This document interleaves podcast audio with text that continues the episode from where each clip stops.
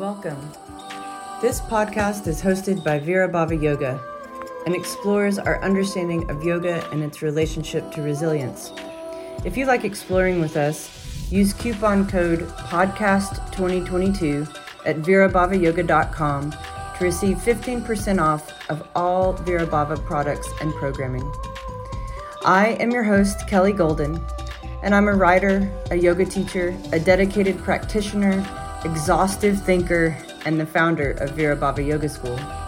I've been practicing and studying yoga since 1995 and teaching since 2003. My primary focus is Sri Vidya Tantra and the ways that yoga can be directly applied to our lives in all situations. This season will continue to follow my exploration of just that, both my successes and my failures, as well as feature conversations with fellow practitioners, teachers, and humans living resilience as their yoga. Through contemplation, wondering, conversation, and experience, we will explore resilience as synonymous with the path and practice of yoga. Our conversations will unpack the points of crossover, the similarities of experience, and the ways that both practices support arriving whole and alive in the midst of wherever we find ourselves, be it hardship and challenge or joy and pleasure. Many of these conversations are hosted monthly as free live classes that also include an accompanying asana practice. Visit our website to learn more and to participate if you would like to explore studying with us more deeply. Check out our online Tantra, yoga, and meditation programs at virabhavayoga.com. We hope you enjoy the podcast.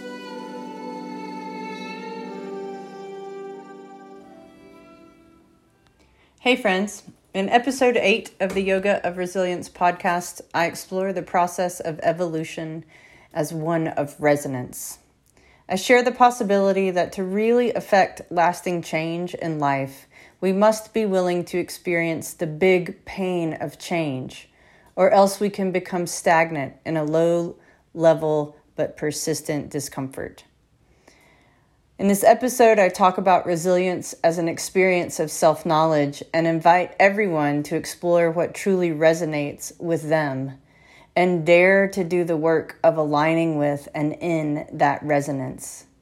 This episode is on fire with Shakti and challenges us all to step into the crossroads of our choices, awake and alive to our own potential. Enjoy. Welcome to Yoga Resilience. Um, I think this, if nothing else, this is a great experience of resilience. What happens when you're really psyched to teach a class and it doesn't come forth the way you want it to? Isn't like we're yoga teachers, doesn't that happen to everyone all the time? You have, I swear, it's the best laid. Here's my big aunt biting me. Uh, the best laid plans. As soon as you plan the perfect yoga class, your situation, however it may appear, whether it be the students that show up for that class or the studio itself or the environment that you're teaching in, something will go askew so that you cannot implement your perfect plan. And that's what today's class is about is about the absence of a the, the lack of necessity of a perfect plan in order to uh, make decisions that allow for growth and evolution.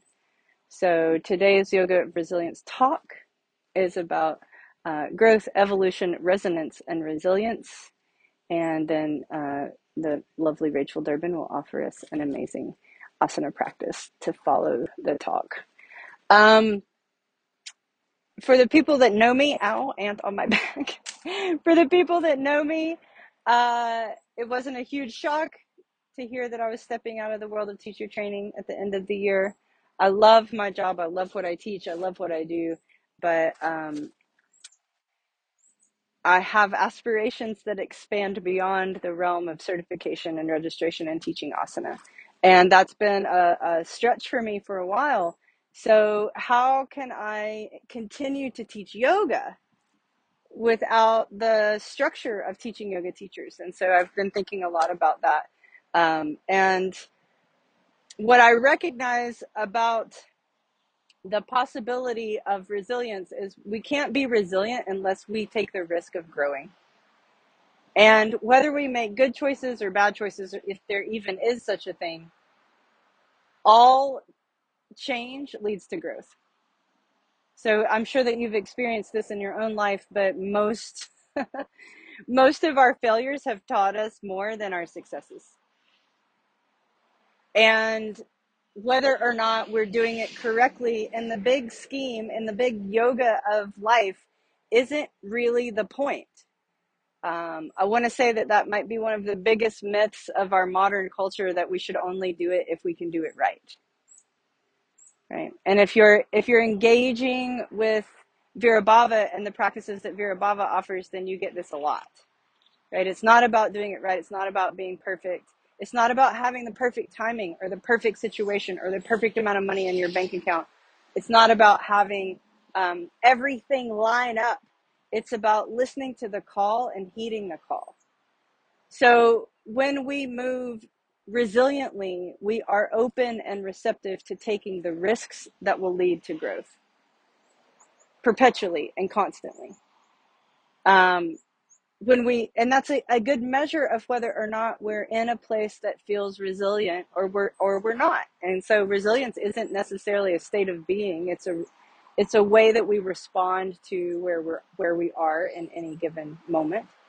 And if we're in a place where we feel like change or growth is not available to us, then it might be a good measure of our level of resilience, right? And change doesn't have to be catastrophic, it doesn't have to be huge, but there's not a moment of time where we're not in a crossroads of choice.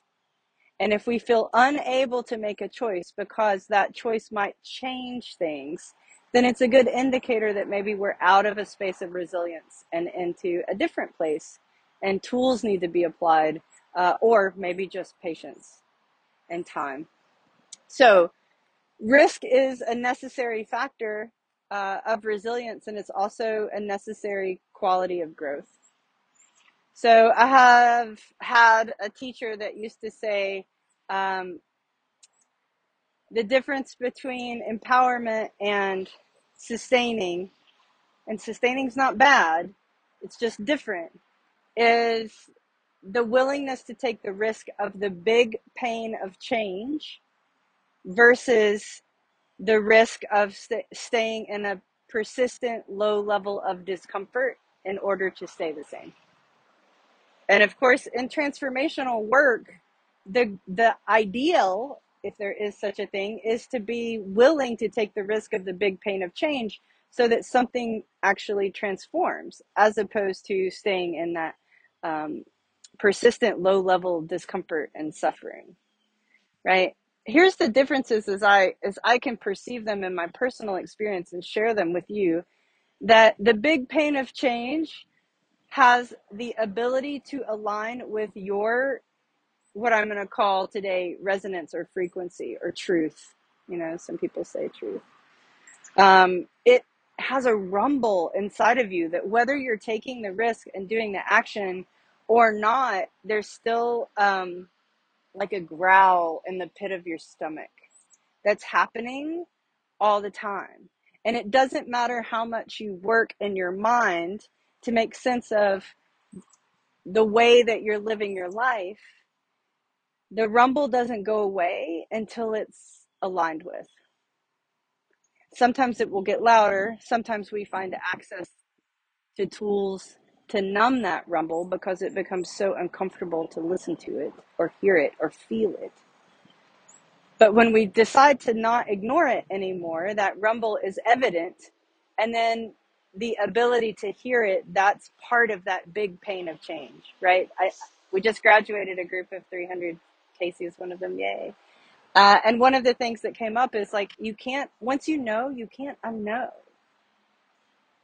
right? And that is at, at this, at once a gift and an incredible challenge, which makes it uh, yoga right? Because if it's not both, it's probably not just one, right? So the risk of taking the big pain of change aligns with your resonance. It has that, it's attuned to that rumble inside. It also requires the most absolute vulnerability. right? The big pain of change is not a protective experience. Taking the risk to make a big change doesn't protect you, it doesn't create security, it doesn't create uh, uh, certainty. Matter of fact, it does just the opposite. Right, so you it puts you, and I've been thinking a lot about snakes, and I want to be careful when I say this because I am definitely in snake and crocodile land uh, I don't want to call any in. I did my little energetic zip up, uh, trying to keep the ants off. That didn't work, so hopefully it will keep the gators and snakes away. But when a snake sheds its skin in order to grow, it's a huge risk. It's the most vulnerable point of the snake's life cycle is when it has brand new, when it's shedding its skin and when it has brand new skin. And I imagine, though I'm not a snake, I imagine that it's not comfortable to take your skin off right so it's this huge level of vulnerability and that is that that risk to grow to expand to evolve into a new uh, station into a new uh, evolution of self. And the last piece of the big pain of change taking that risk to go in that direction is that it puts you in absolute alignment with your aliveness. You will never feel more alive than when you heed the rumble in your gut of what direction that you are ready to go, right? And and I hear this so much. I've been teaching yoga teachers since 2006. That is 16 years of teaching yoga teachers. And the story, even though the world seems to be changing very rapidly, the story of the students always stays the same. And it sounds a lot like this It sounds like they're not very inspired by their lives. They're stuck. They're seeking a yoga teacher training because they're wanting to feel more, to do more, to understand more. And honestly, they're wanting to fix their unhappiness or their persistent low level suffering and discomfort. And and the disappointing piece for a lot of people is that yoga trainings don't fix that. But what they do is they tune you into the truth of who you are. And then you have to figure out what to do with that. Right? Like that is up to you. And we'll talk about that in a second. So that's one side of the scale, the taking the risk of a big change. And I would say that taking the risk of the big change is what leads you to evolution.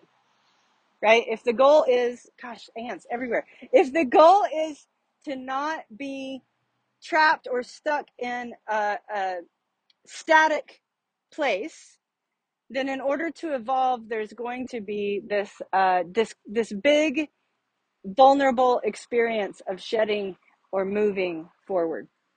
There's also the choice, and we all make it in some ways all the time, to just maintain and persist.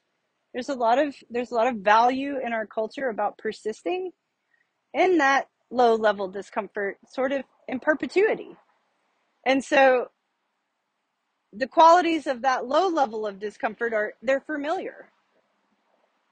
They feel secure, right? Like you know what your environment is. You know that you have to get up and go to work every day and make money. And even though you might hate your job, you know that it's going to create a level of security for yourself. Um, and that gives you this familiarity, right? It's got uh, a sense of taking care of expectations or others, right? It, it, it sort of disregards that rumble inside. It's the rumble doesn't matter because everything else is more important, right? And so we live day after day after day, uh, putting those everything else, whatever they are. It could be material, it could be spiritual, it could be uh, people, right? We we live every day putting those people above ourselves and that rumble doesn't cease to exist, but we just don't value it, right? There's a sense of dissonance. So that rumble that we, when we ignore the rumble, there's a sense that something's just not right. So the way I see it developing in our culture these days is anxiety, depression, uh, uh, people people in the spiritual world call it hypersensitivity, right? The work of doing tantra and yoga is not to make the environment easier. That's just totally opposite of the philosophy of Tantra and yoga. The, the philosophy of Tantra and yoga is that that the universe is entropy. It's increasing levels of chaos. But the practices of tantra and yoga, they give us more and more capacity to meet the chaos where the chaos is at rather than demand that the chaos slow down so things can align for us. Right? And when you find yourself in that place of demanding that the chaos slow down so that things can align for us, then you're most likely out of resilience and you're most likely in that low level of persistence. Right? I'm just persisting in my discomfort. And and also if you're in Virabhava, you know that we're like not afraid of discomfort so I'm not telling you this is a bad choice or the wrong way to do it. It's just one way and it will lead to growth, but maybe not so much evolution. Maybe the new you or the that rumble just calling for you to manifest it into the world, it just won't be met because instead we will persist in our uh, ignorance of our rumble. Yeah, avidya, they call it in yoga. The other way to, to gauge that persistent low level of discomfort, that risk of, of staying in that place, in that frequency, is does it make me feel safe? Right? Our familiarity, our comfort zone, sorry if you could hear that, is in what we know, not in what we don't know. And the big change of evolution takes us irrefutably into the unknown, there is no way around it. You can't plan for it. You can't organize your life and map it out in such a way that you'll have it all figured out before the scary parts come. The whole point is the snake sheds its skin and hides and waits. Right? So if what you seek is safety, then that's in the realm of persistence. It doesn't mean that happiness isn't experienced in the level of persistence. It does perhaps mean that contentment and joy will elude you because you're ignoring that rumble of truth inside of you. Right? All everything changes. Change is constant. You know this, right? It's one of the platitudes. It's one of the most famous platitudes of an opening of a yoga class. All change is change is constant. And all change leads to growth. So you won't ever stop growing, ever. And not all change leads to evolution. Not all change leads to transformation. So that is something to be really aware of. That the choices that you make in the crossroads of your life, and they could be small crossroads or ginormous, um, they're they're your choices about the direction that you're going to go right? So I just got off a, a 42 day, 540 some mile hike across northern Spain. And prior to leaving, my walking companion and I, who's also a teacher in the 200 hour, she and I memorized this uh, stanza from an Antonio Machado poem. And the first two lines are Caminante no hay camino, se hace el camino al andar. It means in English, pathmaker, there is no way. You make the way by walking. Right? So every moment, there is no way. You're making your path with every step. So uh, I'm not sure if you know this about tantric philosophy, but the idea of tantric philosophy, the, the root of tantric philosophy is everything is energy. And that energy has a vibration, right? Like this is like physical science, sixth grade physical science. This isn't ever, this isn't revolutionary information, nor is it really new age energetics. It's just basic uh, physical science. Everything has a vibration, right? Energies are uh, molecules are vibrating with energy all the time, right?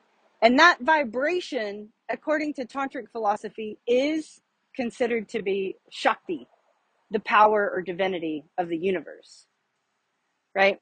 And Shakti doesn't have a, a, an expression. I love that I'm doing this right outside a big red roof church. Uh, Shakti doesn't have quality. It's called nirguna. She doesn't.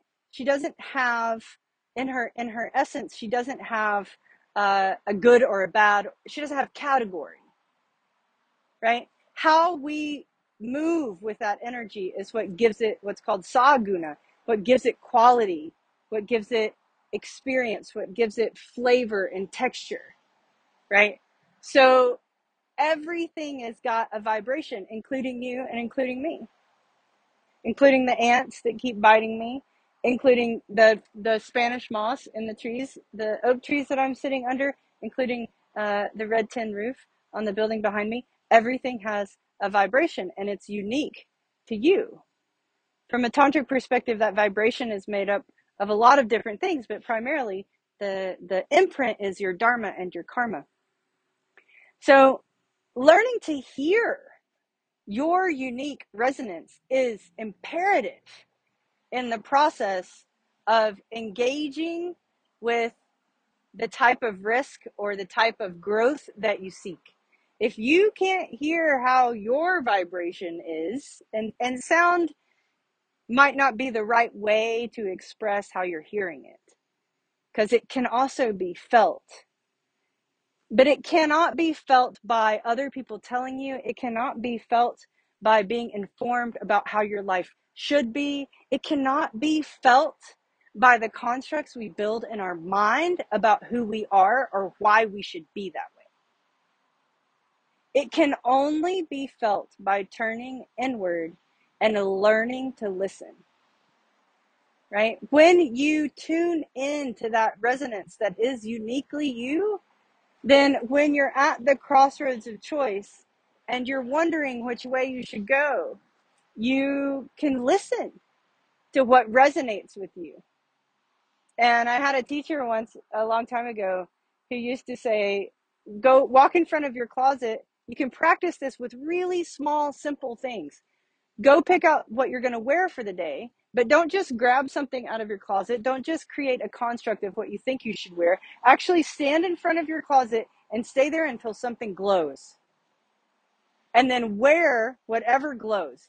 So that trains you. Listen, take the take the mind's need for perfect coordination or color coordination or matching or, or, or style. It takes all of that out of the equation and then puts you directly in touch with what the vibration of what's for you that day looks like, feels like, right? And then even if what if what feels right is the most outrageous Hawaiian shirt and uh, tiger print leggings, right? And then uh, tall moccasin boots or something like that. So you're going to walk out in the world and people are going to be like, oh my gosh, what happened to them?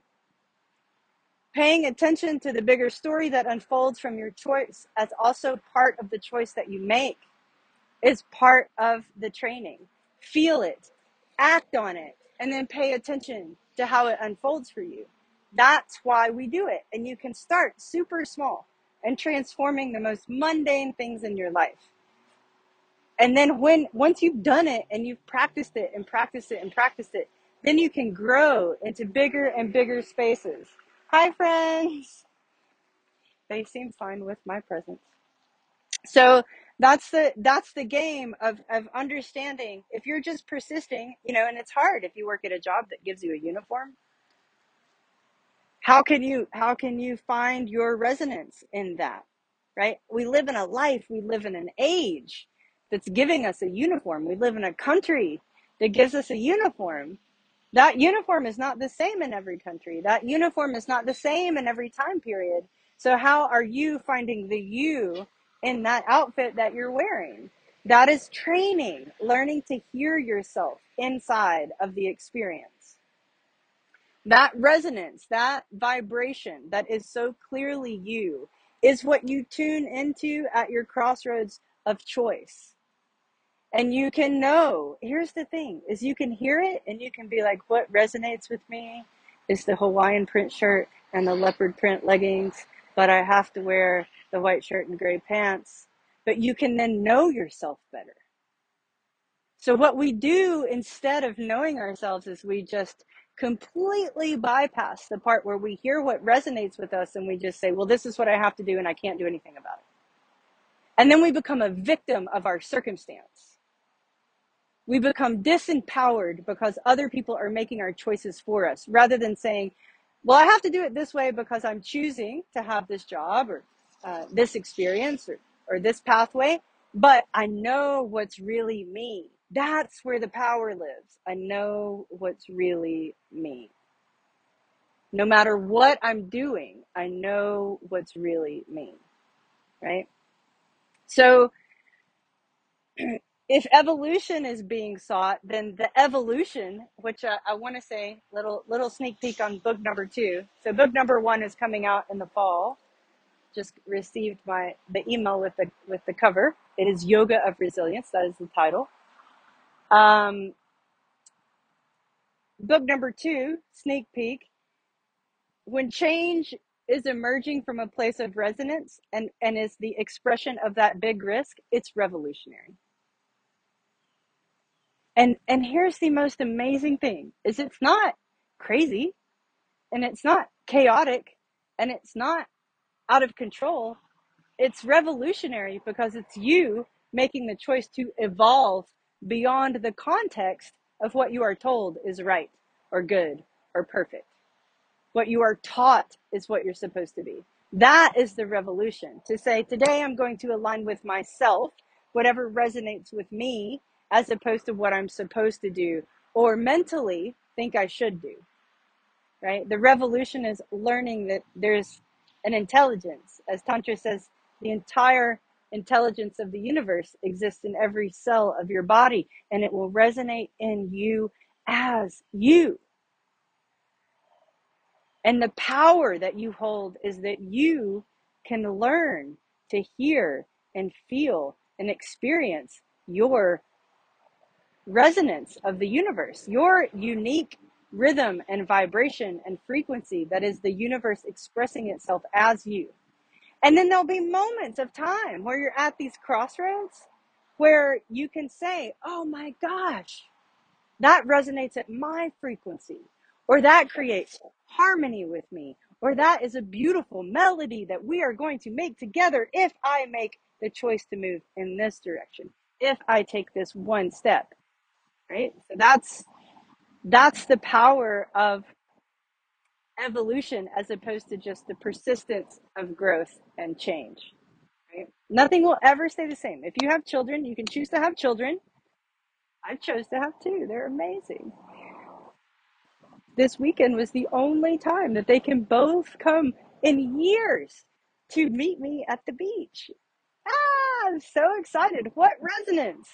And they're 20 and 17. They are not the babies that I gave birth to, that I gestated inside of my body. They are their own people with their own minds, their own opinions. They change all the time. Here comes the thunder. Bring it, Ma. Ma is the sound of thunder clapping. So everything's going to change whether you like it or not. If you're not sure and you haven't hit 30 yet, let me just let me up that by a decade. If you haven't hit 40 yet, everything changes. The you that you thought that you would always know looks different every day when you wake up in the morning. Everything changes. That's constant. That's persistent. That will always grow. But if you want to evolution, if you want to live a life of resilience, where life is about being alive and not just surviving, then we have to start tuning into what resonates as ourselves, as us at our frequency, and moving and not learning how to act in that direction, right? So, know there's also a quality of knowing, and I drew this out in a it would be difficult for me to show, show you, but there's a quality of knowing when to persevere and when to evolve. I, I will call that quality adhikara. It's qualification. It's the ability to know right timing, right placement, right? So there's there's a there's a necessity of understanding uh, adaptation on your the timeline of your experience. But knowing when to persevere and when to make huge shifts comes from understanding your resonance it doesn't come from looking outside of you to get direction. It comes from deeply from within. This is why so much transformational change happens at rock bottom. Because at rock bottom, you've just given up on everything and everybody telling you how, like tr- fixing you. Rock bottom gives up on everything out there and turns you absolutely and completely inside of yourself And that's when transformation happens. And that's often, unfortunately, it our culture, our time, see, it waits till rock bottom. But what I want to tell you is in the practice of yoga, the practice of tantra, the practice of res- resilience, you don't have to wait for rock bottom to evolve and make revolutionary shifts in your life that are resonant with who you are. You can do it right now. You can do it in every moment because you are, we are all vibratory beings. And there's just as much dissonance as there is resonance. And dissonance isn't bad, but it's about when it's right for you to resonate with the choice. How do we get to that place? Um, I don't know if I can say this anymore, but I'm never going to stop saying it. Self awareness. You can't get to the place of understanding resonance and understanding what works for you, what is in harmony with you, what is your evolution, unless you know who you are. And I can show up here and will continue to show up here week after week after week and tell you amazing stuff. But the period or exclamation point at the end of all of the stuff that I tell you will always be it's up to you to know who you are. Literally, no one else can do it. Your therapist can't know who you are. Your yoga teachers can't know who you are. Your children, your parents, your spouses, nobody can know you. You can know you. When you know you, you can share the parts of you that you know with all of those people, but it's up to you to know you. Self awareness is just that it's self, it's you. And once you have that self awareness, that true understanding of who you are, beneath all of the outfits and all of the stories and all the external uh, directions and suggestions and pressures, when you know that, then all of a sudden you start to unfold this strength to empower yourself to align with what you know. Not information, not how to teach a downward facing dog, although I will say that the most potent downward facing dog you can teach is the one that emerges from inside of you as you. And then if you can find a way to articulate how your students can start to experience that, then you're going to be the best yoga teacher on the planet. But the truth comes from what emerges inside of you. Self awareness and comes from knowing who you are, and power to act comes in choosing to align with that knowing. Right? And yoga, that knowing is called D, D H I. this is not a mind game. Matter of fact, most of the time you can only get, I don't want to say most of the time, exclusively, all the time. You can only get here by not moving through your mind make choices about your direction. You get here by feeling and listening and hearing deeply down into your cells, into your body, into your present moment experience. You get here by practicing that over and over and over. And yeah, you know what? Sometimes you have to get away from your environment in order to hear it.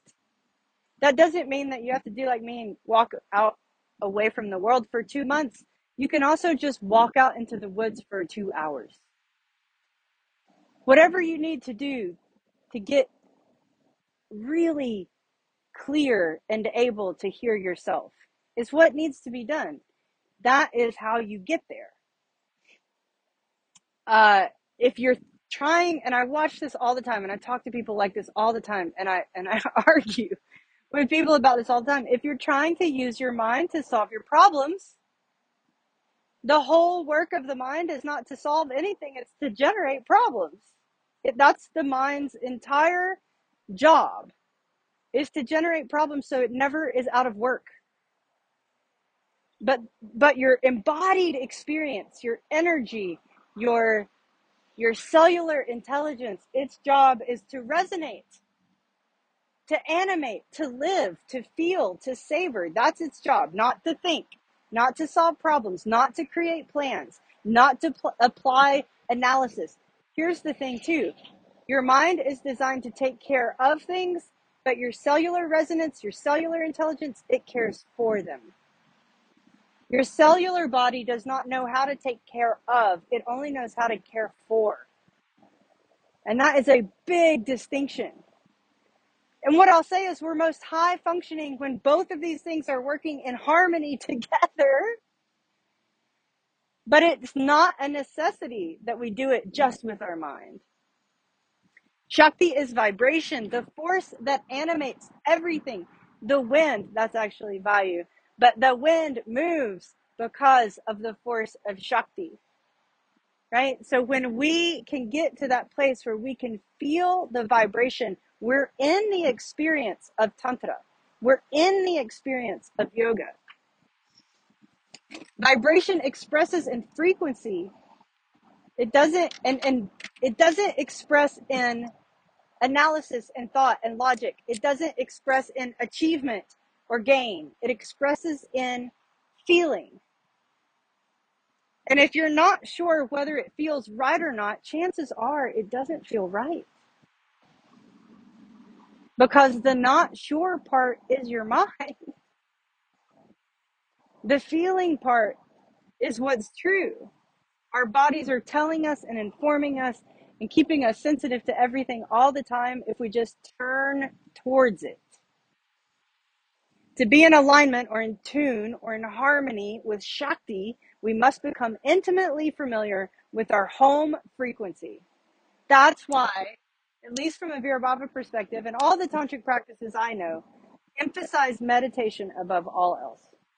Because if you want to find your home frequency, you have to meditate.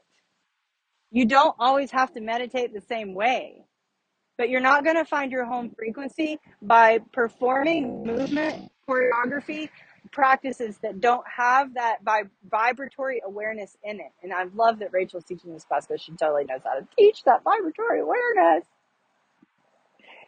So good. So you're not going to find it just by doing chaturanga down dog up dog, even though you might feel a little bit of something. You might scratch the surface of resonance. It actually takes practice and discipline and commitment of turning inward to get to that place of understanding. Our home frequency is our unique vibration, our dharma and karma married and created in form. We must tune into it and then generate the vibrations inside of us that harmonize with this universal frequency, right? Then our job as humans on the planet, according to Tantra, is to just act out the play to understand our character's role and and and actually do the action of animating it with the qualities of resonance, the qualities and power of experience. And never, ever, ever, not, uh, not ever, not ever is it with a guarantee of security. To tune into what's right, what's resonant with you, there is never when that snake sheds its skin so that it can transform and evolve and grow, there's never a guarantee of safety. Ever. So, this idea that what's right is based on a guarantee of safety or a guarantee of outcome or a guarantee of, of achievement, that is the biggest myth that keeps us from moving out of that persistent low level of discomfort. We say, I'll do that challenging thing or that hard thing or that difficult, I don't know, that wild and crazy thing. I'll do it when I know that I can be secure. I'll do it when it feels safe. And our attachment to needing to feel safe may be robbing us of our ability to live our lives. And I'll I'll take that one to the bank. We can we can wrestle around with it later if you want because I know safety is a big thing these days. And in a place where safety is now the highest value to which we aspire, we're also one of the most, if not the most dangerous countries in the world. So I've wondered often, what does it look like when an experiment fails? Rachel and I talked about this recently. What does it look like when an experiment fails? If we're inside of it, would we know? So maybe this experiment of seeking safety is failing right before our eyes right in our lived lives and we don't even know it. What happens when you take a risk? What happens when you move towards evolution? I'll tell you what happens freedom.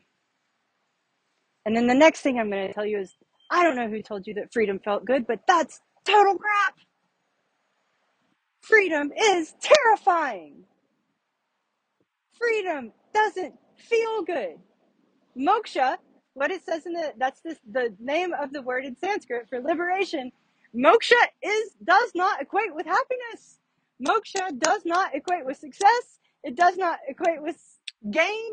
It does not equate with ease. It doesn't equate with any of that.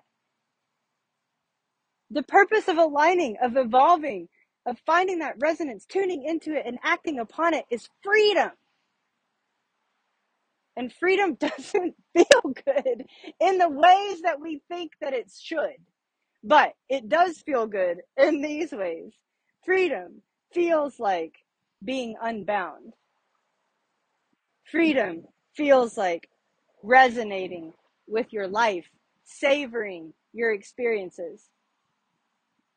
Freedom feels like being spacious, having stretch and movability. Freedom feels exactly like the unknown. Exactly like the unknown. So, to take this big risk to evolve, to live a resilient life, we resign ourselves to a life of the absence of security and the absence of the known. And instead, we choose to live and then receive in every moment whatever life brings us and know that that step will also be a choice. And how we meet every crossroads is shaping, sculpting the life that we desire, right? Even if we think we don't desire it, every choice is shaping the life that we're living. freedom is the opposite of predictability and dependability and has nothing to do with feeling good and everything to do with being alive. Yeah. Its most basic requirements are simple. You ready? Here's my here's my takeaways. I always come to a point where I give you takeaways. Here they are. Simple but not easy.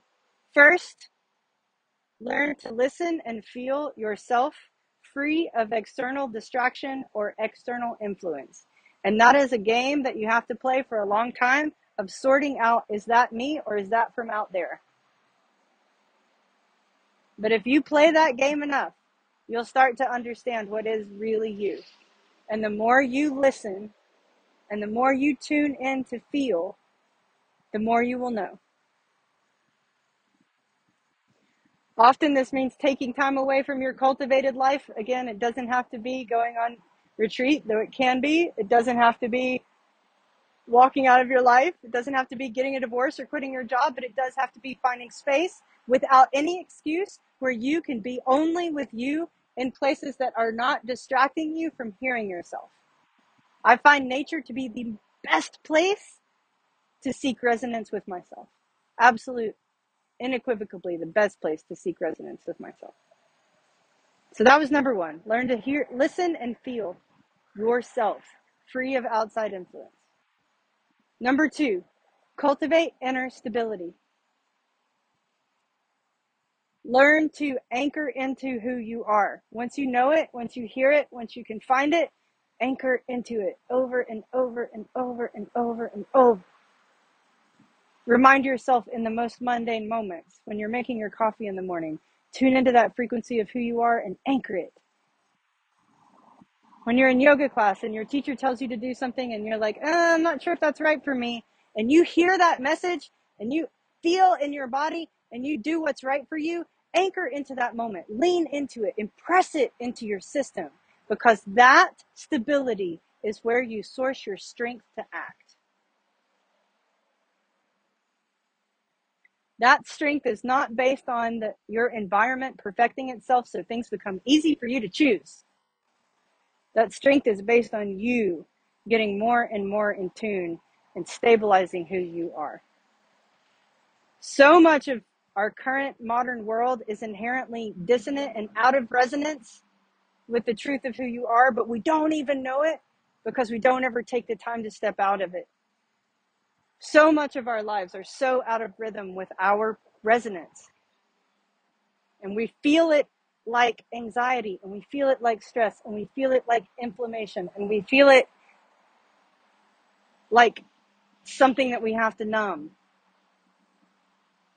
And every time we move in those directions, it's an, a marker for us, an indicator that we've moved out of those spaces of resilience, out of those spaces of resonance, out of those spaces of connection with ourselves, and into places where we're in dissonance with our truth. Yeah? Number three, that was two, cultivate inner stability. Number three, develop the power to act. It's called Kriya Shakti develop the power, that's the Shakti, of choice and action. So this is what I know about yoga teachers after I've, i should write a book on that. What I've learned about yoga teachers after 12 years of leading teacher trainings. They they really get the first two. But that third one sometimes they just don't get there the power to act on all of this is the end game of the whole thing. To take action. The Bhagavad Gita says even your inaction is action. So even if you're doing nothing and you're feeling stuck and numb and, and, and overwhelmed, that is an action. Big truck goes by and honk. So whether you think you're acting or not, you are. Because every inaction is making a choice at a crossroads to do nothing. And maybe that's the right action. But if it is, you'll, it'll resonate with you. It won't feel like something you have to push away or ignore or hide. It'll live in you as freedom. That choice to not act.